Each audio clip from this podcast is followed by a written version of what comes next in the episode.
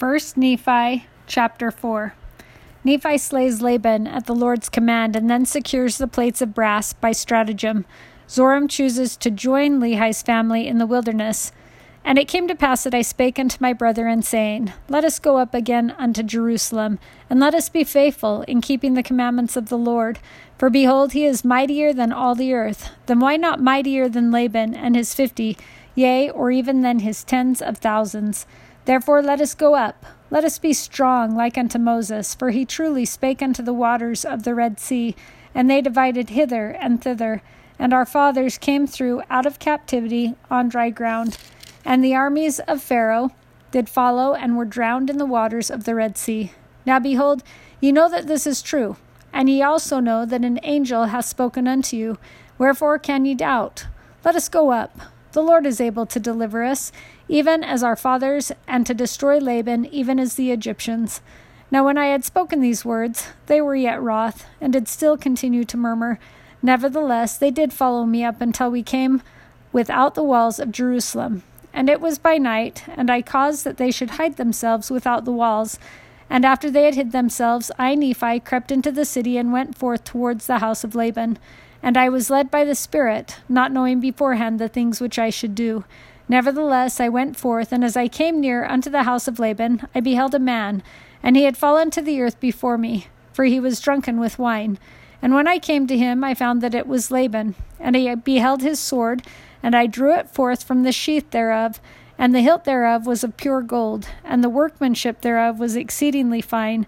And I saw that the blade thereof was of the most precious steel.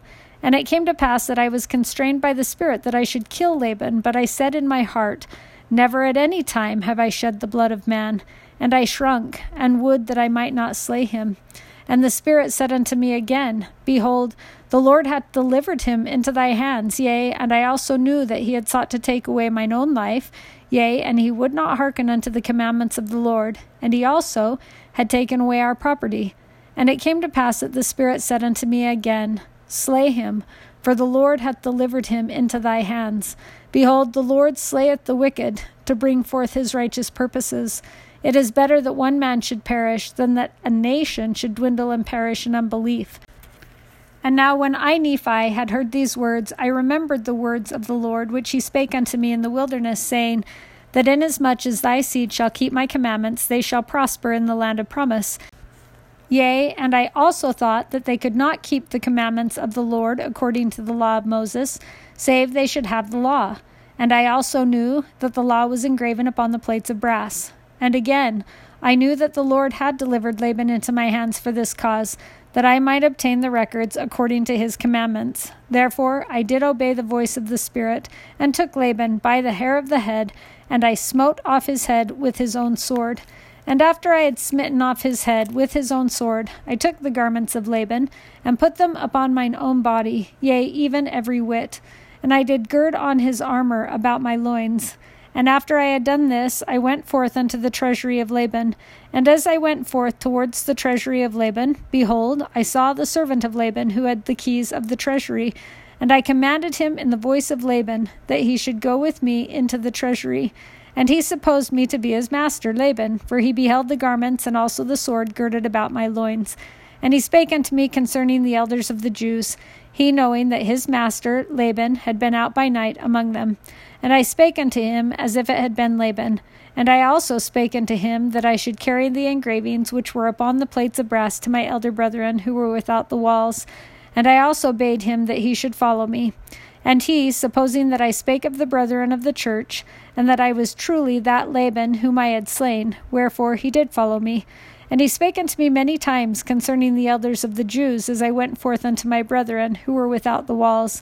And it came to pass that when Laban saw me, he was exceedingly frightened, and also Lemuel and Sam. And they fled from before my presence, for they supposed it was Laban, and that he had slain me, and had sought to take away their lives also. And it came to pass that I called after them, and they did hear me. Wherefore they did cease to flee from my presence. And it came to pass that when the servant of Laban beheld my brethren, he began to tremble, and was about to flee from before me, and return to the city of Jerusalem. And now I, Nephi, being a man large in stature, and also having received much strength of the Lord, Therefore I did seize upon the servant of Laban, and held him, that he should not flee. And it came to pass that I spake with him, that if he would hearken unto my words, as the Lord liveth, and as I live, even so, that if he would hearken unto our words, we would spare his life. And I spake unto him, even with an oath, that he need not fear, that he should be a free man like unto us, if he would go down in the wilderness with us. And I also spake unto him, saying, Surely the Lord hath commanded us to do this thing, and shall we not be diligent in keeping the commandments of the Lord? Therefore, if thou wilt go down into the wilderness to my father, thou shalt have place with us. And it came to pass that Zoram did take courage at the words which I spake. Now Zoram was the name of the servant, and he promised that he would go down into the wilderness unto our father. Yea, and he also made an oath unto us that he would tarry with us from that time forth. Now we were desirous that he should tarry with us for this cause, that the Jews might not know concerning our flight into the wilderness, lest they should pursue us and destroy us. And it came to pass that when Zoram had made an oath unto us, our fears did cease concerning him. And it came to pass that we took the plates of brass and the servant of Laban, and departed into the wilderness, and journeyed unto the tent of our father.